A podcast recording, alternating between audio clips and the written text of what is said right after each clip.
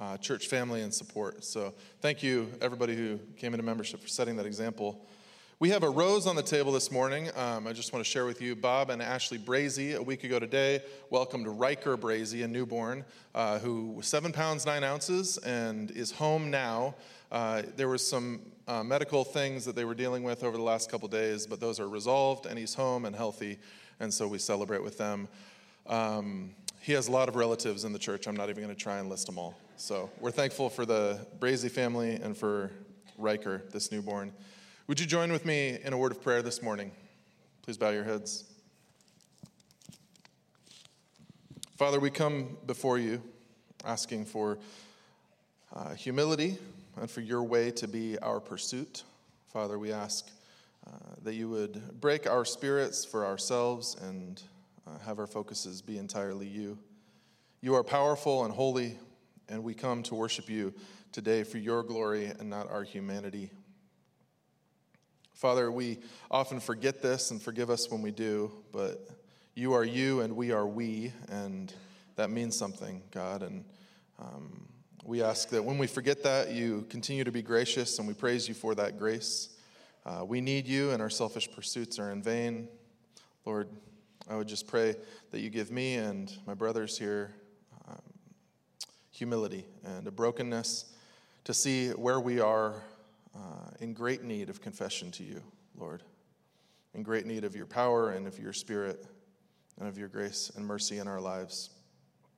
Thank you, Lord, for your patience, for your love, for your consistent pursuit of your people. When I unintentionally elevate myself to a place I don't belong, Lord, thank you for still loving me. You are so worthy of following. We affirm that together as a congregation this morning. Lord, we do pray for the needs that we know about, the needs that we don't know about, all those that are there. We thank you for this new baby. We pray that uh, Riker would grow uh, healthy and in favor with God and man. We also pray for our missionary Beth Grimm, who's headed soon to Guatemala. I pray that you would uh, provide the needs she has for this trip, um, as well as resourcing for the team she's going to be working with, specifically the five who you've put together uh, to interact with her as they care for people and um, teach them about you, spread the gospel around the globe. We praise you for that and pray for her safety. Lord, these things we bring to you as part of our worship this morning, and we pray in the strong name of Jesus Christ. Amen. I'm going to be reading this morning from Psalm 119. If you have your Bibles, I'd invite you to open and turn with me to Psalm 119. If you have a device, uh, go ahead and flip it to Psalm 119. The scripture will be on the screen. These are, um, this is verses 97 through 104, and then we'll read Matthew 4 4 as well. Oh, how I love your law! I meditate on it all day long. Your commands make me wiser than my enemies, for they are ever with me. I have more insight than all my teachers, for I meditate on your statutes. I have more understanding than the elders, for I obey your precepts. I have kept my feet from every evil path, so that I might obey your word. I have not departed from your laws, for you yourself have taught me. How sweet are your words to my taste, sweeter than honey to my mouth. I gain understanding from your precepts, therefore I hate every wrong path. And Matthew 4 4 says, Jesus answered, It is written, man does not live on bread alone, but on every word that comes from the mouth of God. Thank you very much, Pastor David. This book, this book is a life changer. It's a life changer. Let me ask you a question. Do you expect when you read the Bible, when you hear it read, when you come to services on a Sunday and you sit under the preaching of God's Word, when you attend a Bible study and you join with others in opening the scriptures, do you expect that it will change your life? Do you expect that it will change the way you think, the way you talk, to others and about others? Do you think that it will change the way you live your life? Do you believe that this book has that kind of power inherent in it? This weekend, we begin a brand new sermon series called First Things First. And it is intended over these next six weeks to help us learn the priorities of the Christian life so that we can grow deeply in our relationship with Jesus. That's how this entire series was designed. It was designed around those activities and practices that should be key priorities so that we can grow deeply in our relationship and know and follow Jesus very faithfully.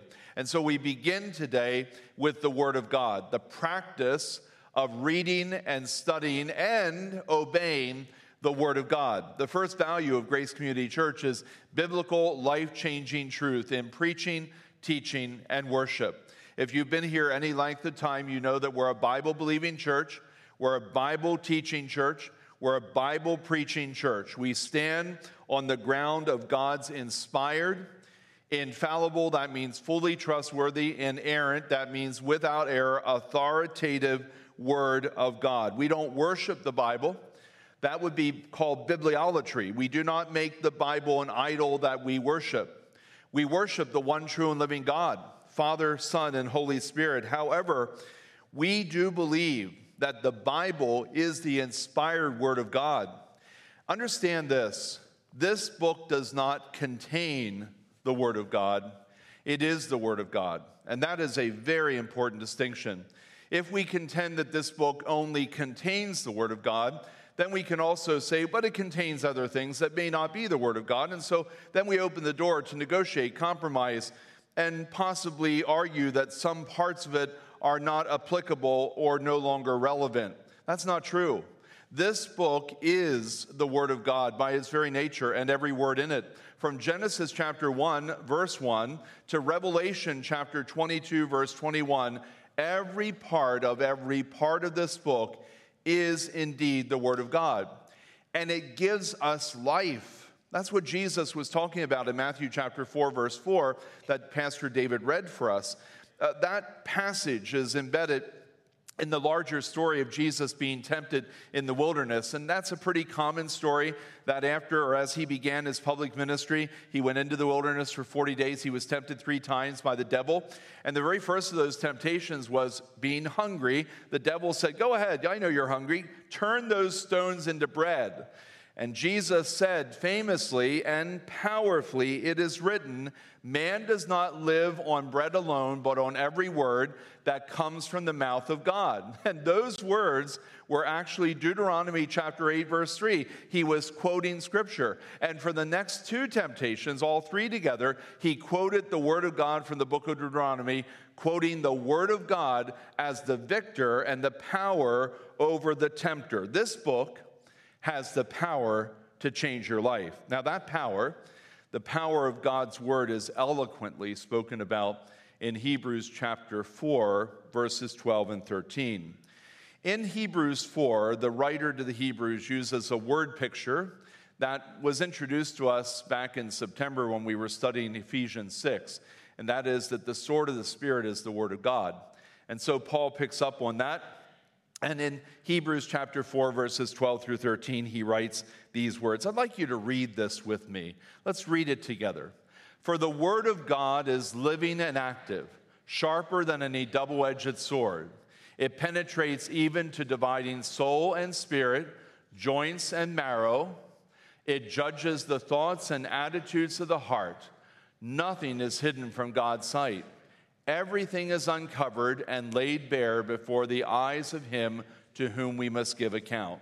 Every once in a while, when I'm studying scripture and preparing to preach, I'll think, I wonder what Eugene Peterson uh, has to say about this. And, and Eugene Peterson is the man who paraphrased the Bible in what we call the message and it's fresh and, and new, and, and actually it's kind of like a commentary. Think of it that way.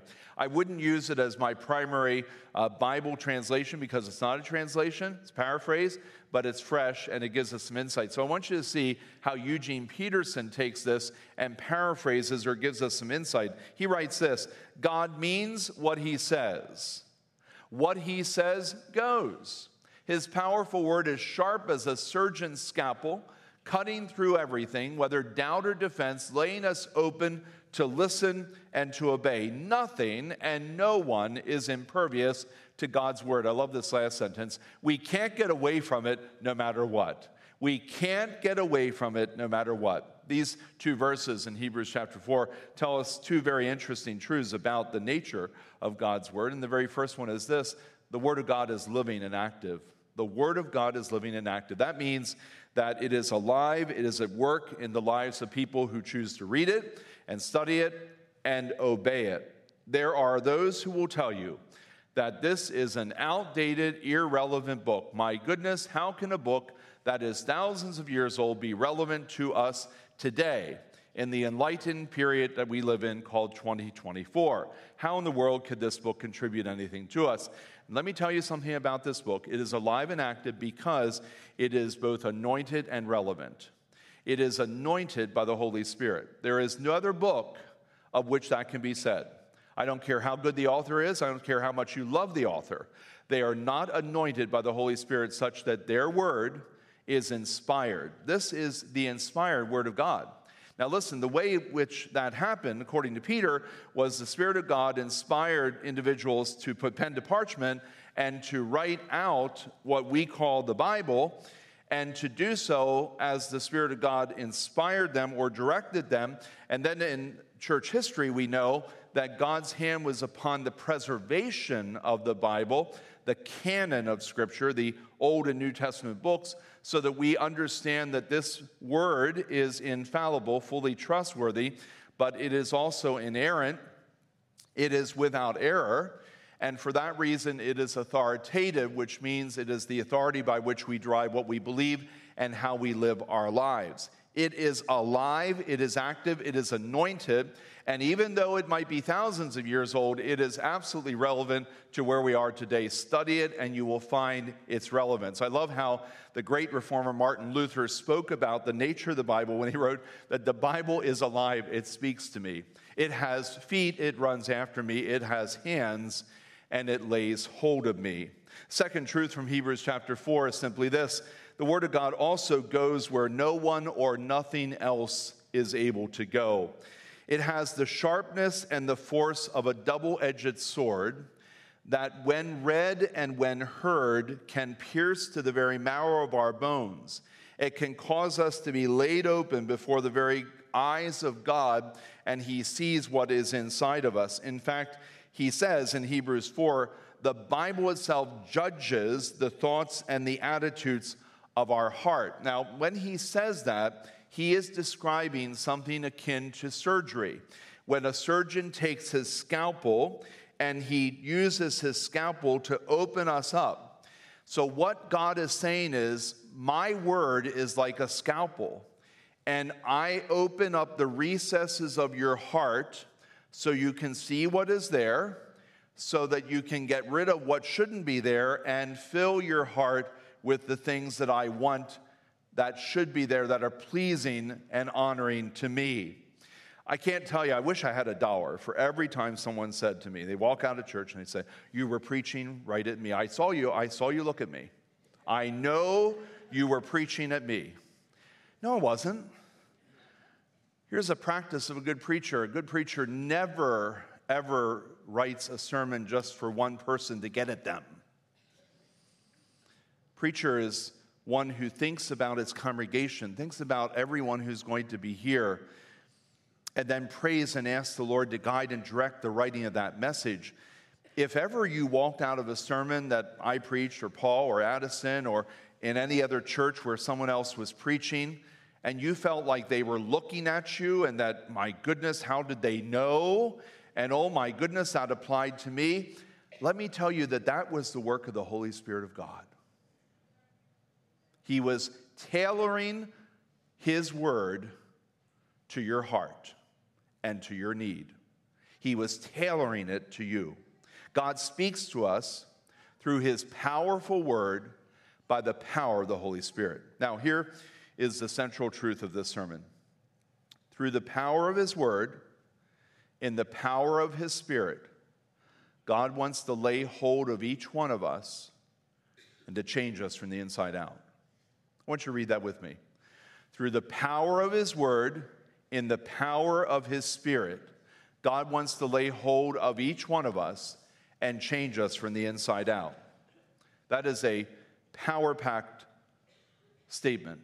And to understand it, to understand how the word powerfully changes us and how to access that power, I want to take us this morning to Psalm 119.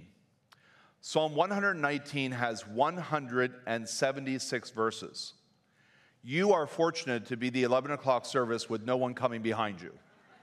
So we have all the time in the world. Start at verse 1, work our way through to verse 176. Everybody says amen? amen. Oh, my word, okay, let's go. Now, what we're going to do is we're going to look at four teachings from Psalm 119. It's inspired. This is God saying to us, This is my word, this is what it will do. How does the Bible powerfully change our lives?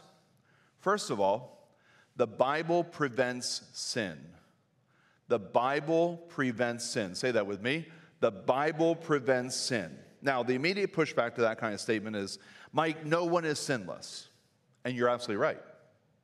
No one is sinless. But every one of us can sin less. You hear that? No one is sinless, but every one of us can sin less. Well traveled, often heard, you probably know it, the story of the little boy who was told by his mother, No more cookies. what does he do?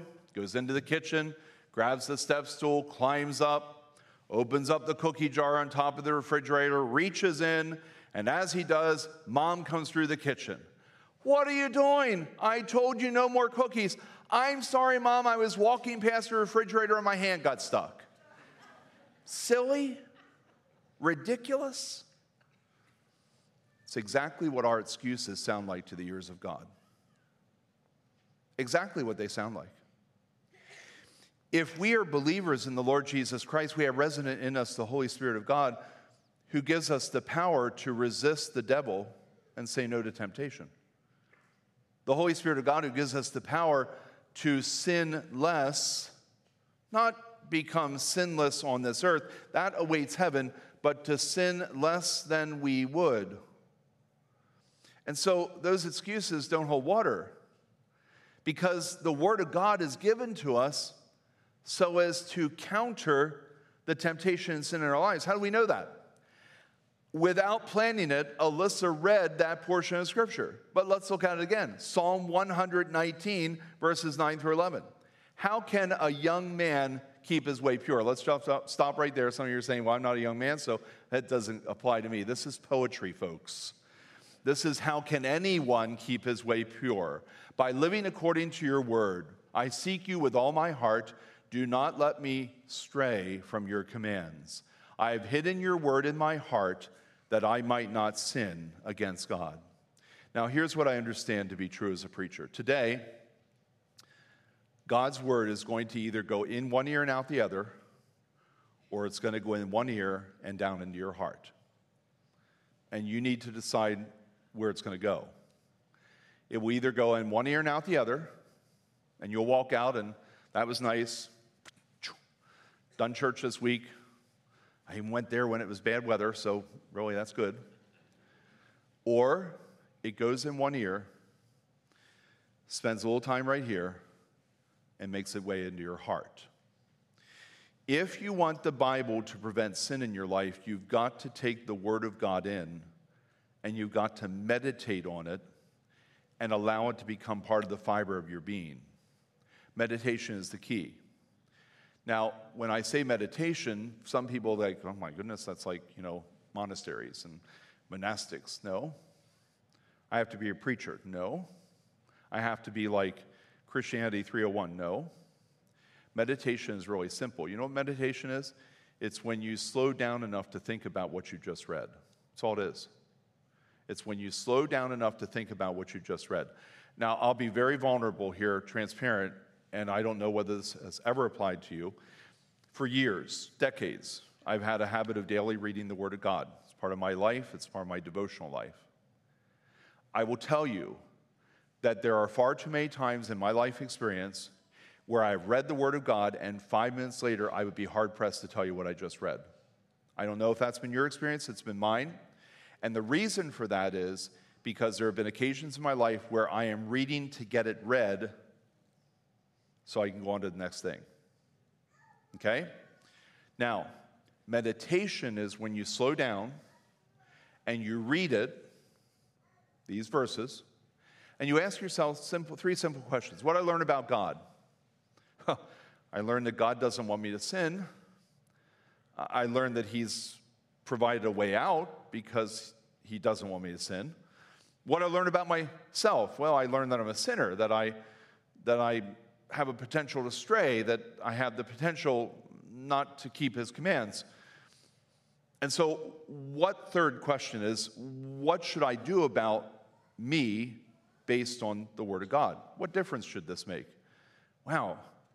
Well, knowing who God is, knowing who I am, I get the difference is I need to allow the Word of God to get inside of me so that I'm not sinning against Him or I'm sinning less than I was before. How do I do that? Well, I need to hide His Word in my heart.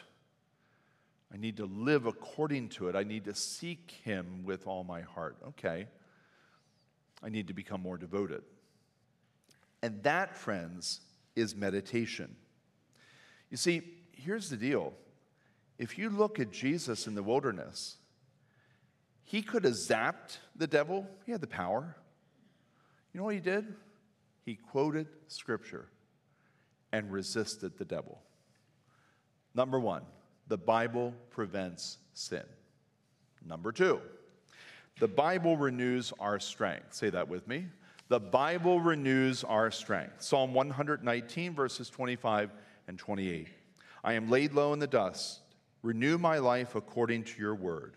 My soul is weary with sorrow. Strengthen me according to your word. Later on in Psalm 119, this writer says, I will never forget your precepts, for by them you have renewed my life.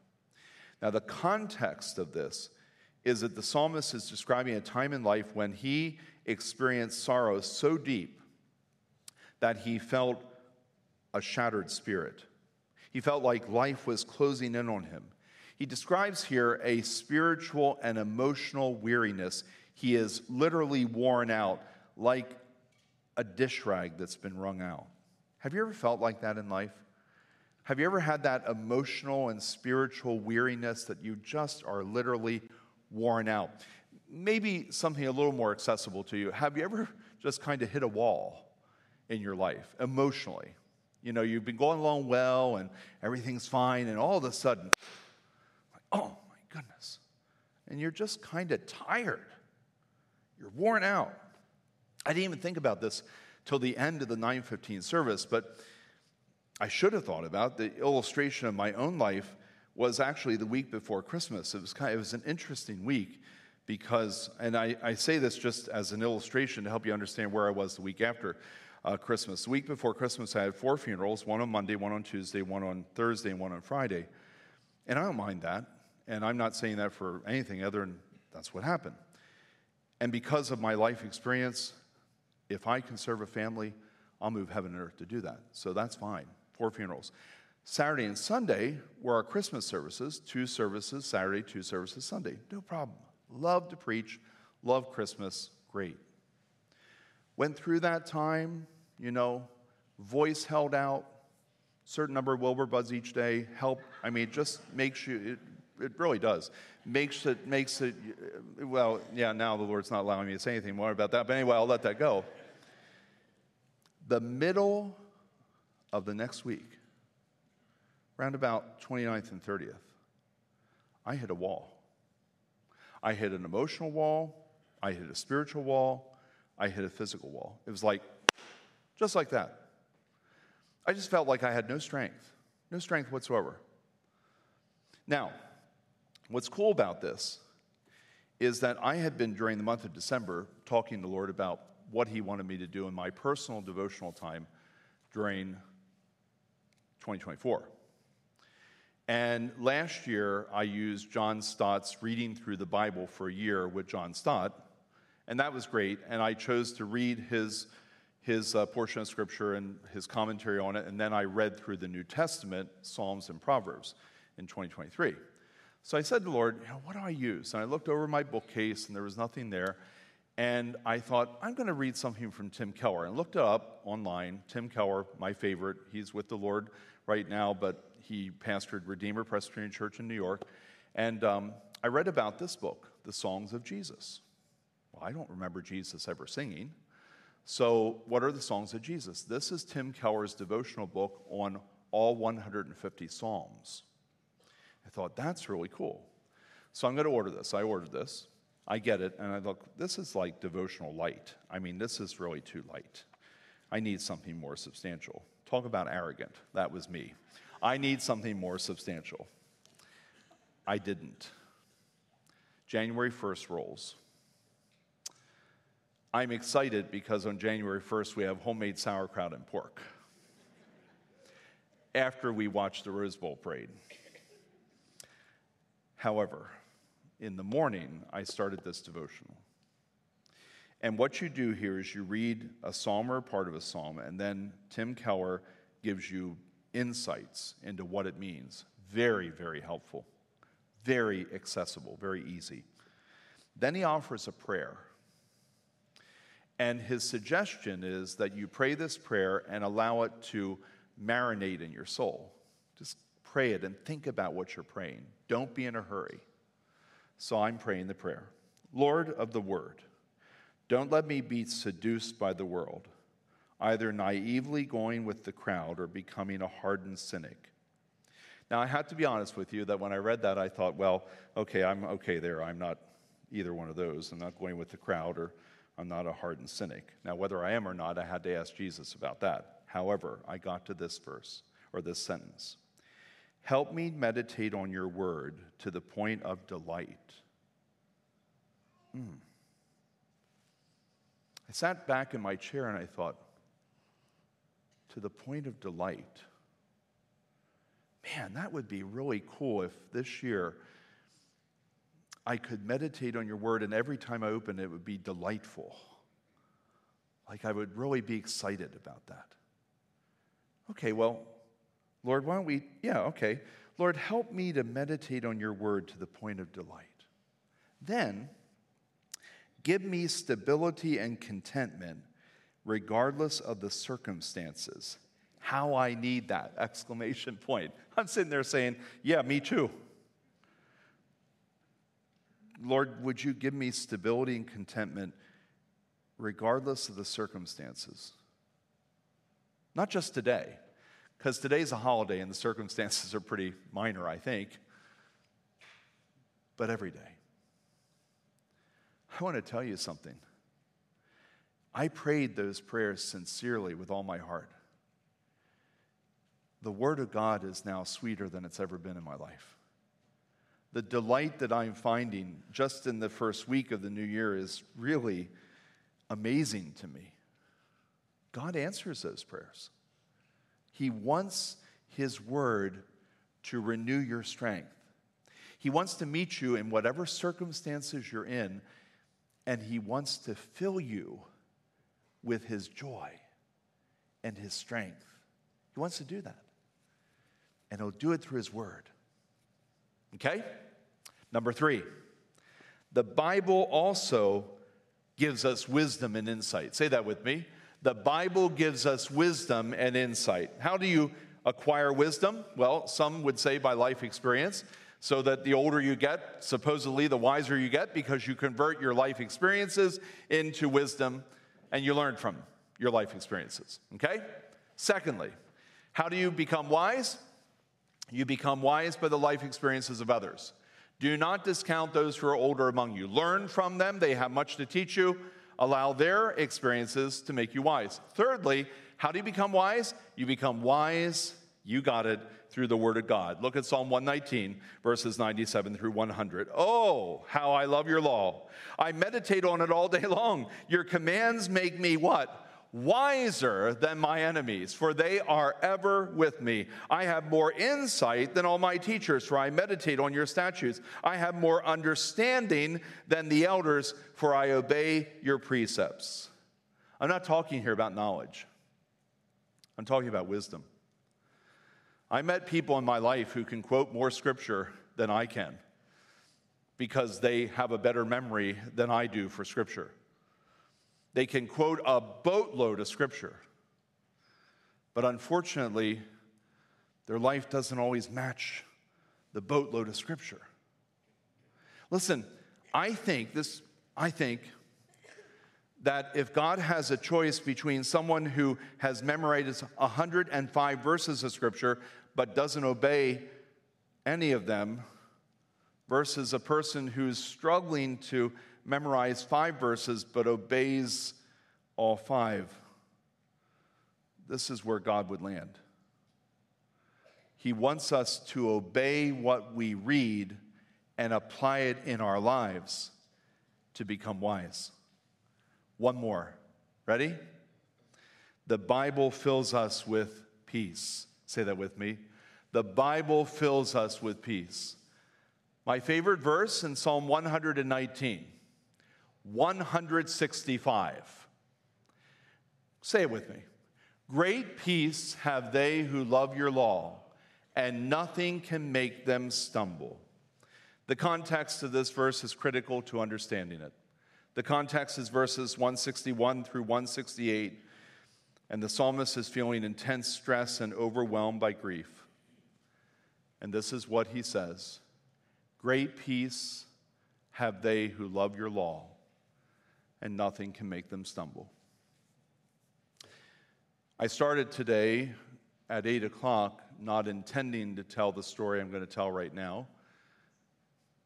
At 9:15 I told it again because I sensed that that was something the Lord was amending. I'll tell it here. Some of you are aware of this story. You've heard me tell it before. On January 28th of this year, my mom will have died 38 years ago in a car accident in Conestoga Township, just off of Sandhill Road. She died six months to the day before Jenny and I were to be married, five months almost to the day before I would be assigned to my first full time pastoral appointment as a full time pastor. At the time of her death, which was on the day that Shuttle Challenger exploded, I was pastoring, youth pastoring in Reading, Pennsylvania, part time and living in the city of Reading. She passed away in the evening in that accident, and my senior pastor and his wife were sent to my apartment to tell me I'm an only child. As you all know, I grew up in New Danville and grew up in a very loving home, mother and father, and then four houses away from my grandparents who were deeply loving and nurturing to me. When my mother died in that accident, it was devastating to me absolutely devastating. Great pain filled me, enormous grief. My senior pastor and his wife, Reg and Carol Austin, brought me home from Reading. When I arrived at the house in New Danville, on New Danville Pike, I walked in. The firemen and their wives of New Danville Fire Company were there. That was part of our life key members of our Bethel Church in Conestoga, our home church, were there. My family was there. The house was literally just full of people from wall to wall. There was a tremendous amount of grief because my mother was well loved and she loved well, and she loved me well. She taught me so very much about what it meant to follow Jesus. And when that house cleared out by midnight, we were left with my father, me, and my father's cousin, Nancy Jane, who stayed just because she wanted to make sure her dear cousin, was like a brother to her, was going to be okay and that I would be as well. My father and Nancy Jane literally fell asleep by exhaustion. I went to my bedroom and could not sleep. And so, about three o'clock in the morning, I got out of bed and went to the back bedroom of our home where there was the bookshelf in our home. It's filled with books that belonged to me and my parents. That summer, Dr. Lehman Strauss had been one of the Bible teachers at Central Manor Camp Meeting, and I fell in love with his Bible teaching. So I bought three of his books. The first book was entitled The First Person of the Trinity. The second book was entitled The Second Person of the Trinity. Anybody want to guess what the third book was entitled? Wow, there was only one person at 915 that got that, so you're really good. I pulled off the shelf the second person of the Trinity book. Dr. Strauss was an expositor of expositors, which meant that as he would write his books, he would include large portions of Scripture, and then he would explain them. I had never felt a grief as deep as I had that evening. I had never experienced a pain as acute as that pain. And I opened Dr. Strauss's book and I began to read Scripture not Lehman, but scripture. And I experienced something in my life and learned a lesson that has served me until this very day, made me the pastor that I believe God wanted me to be. I learned that night that in the midst of your greatest pain, you can also experience God's greatest peace and that they are not mutually exclusive, that they can go together. We're human. You know that, don't you? We grieve. Jesus stood by the graveside of his dearest friend Lazarus, and what did he do? The, the, the verse is the shortest one. It's what every kid pulls out of the air when they need a verse.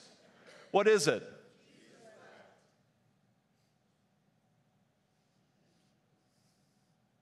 And in the midst of my deep weeping, great peace was released from God's word. And I describe it to this day this way it was like a river of peace pierced my pain and flowed right through it.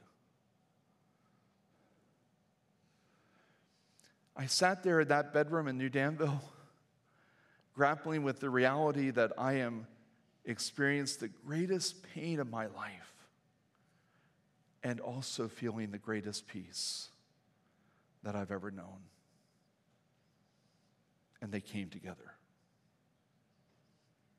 They came together. It's what His Word does. It's what His Word does.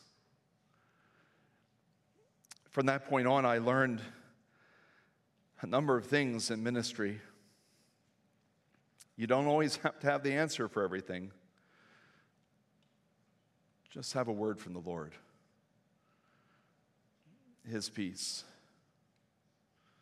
His peace is beyond anything I can give. The Bible,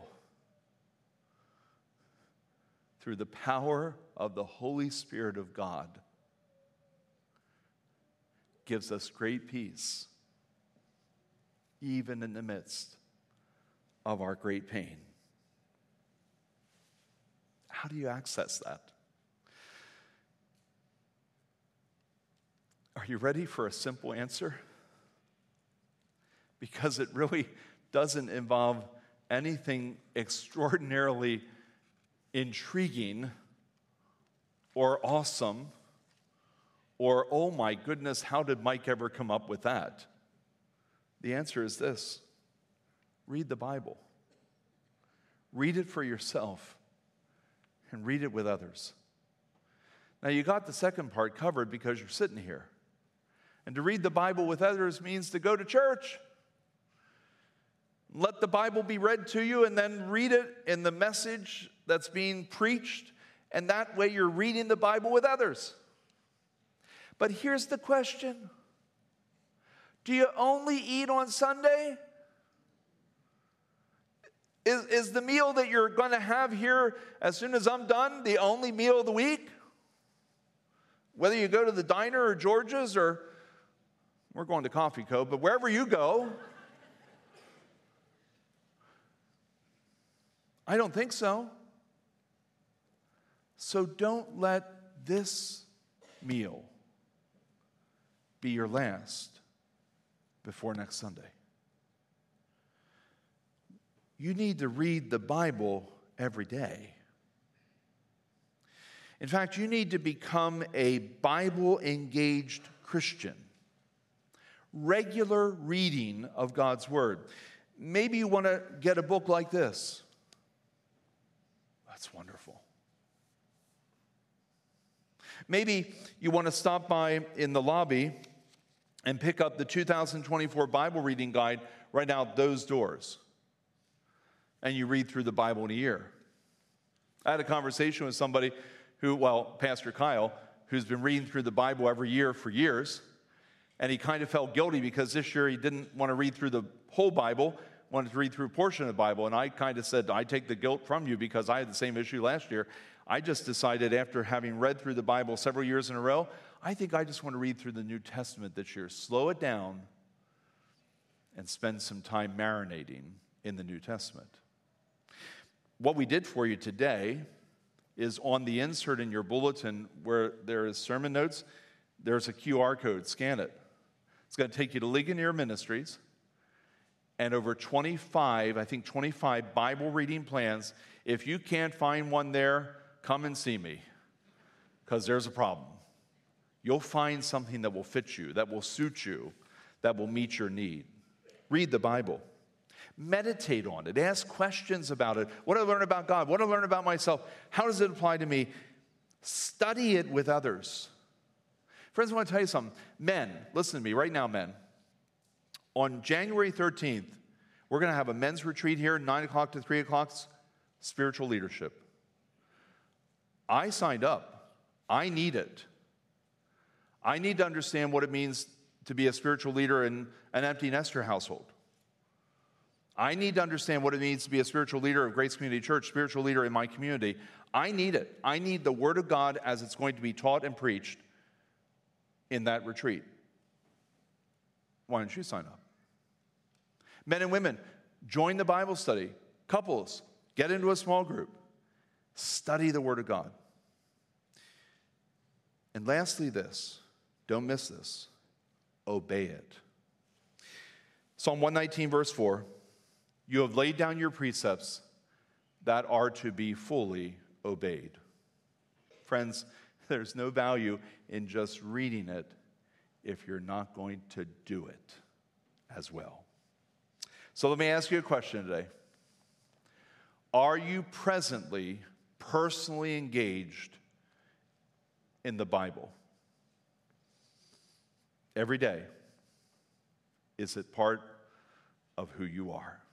Let's pray together. Gracious Father, we thank you and praise you today.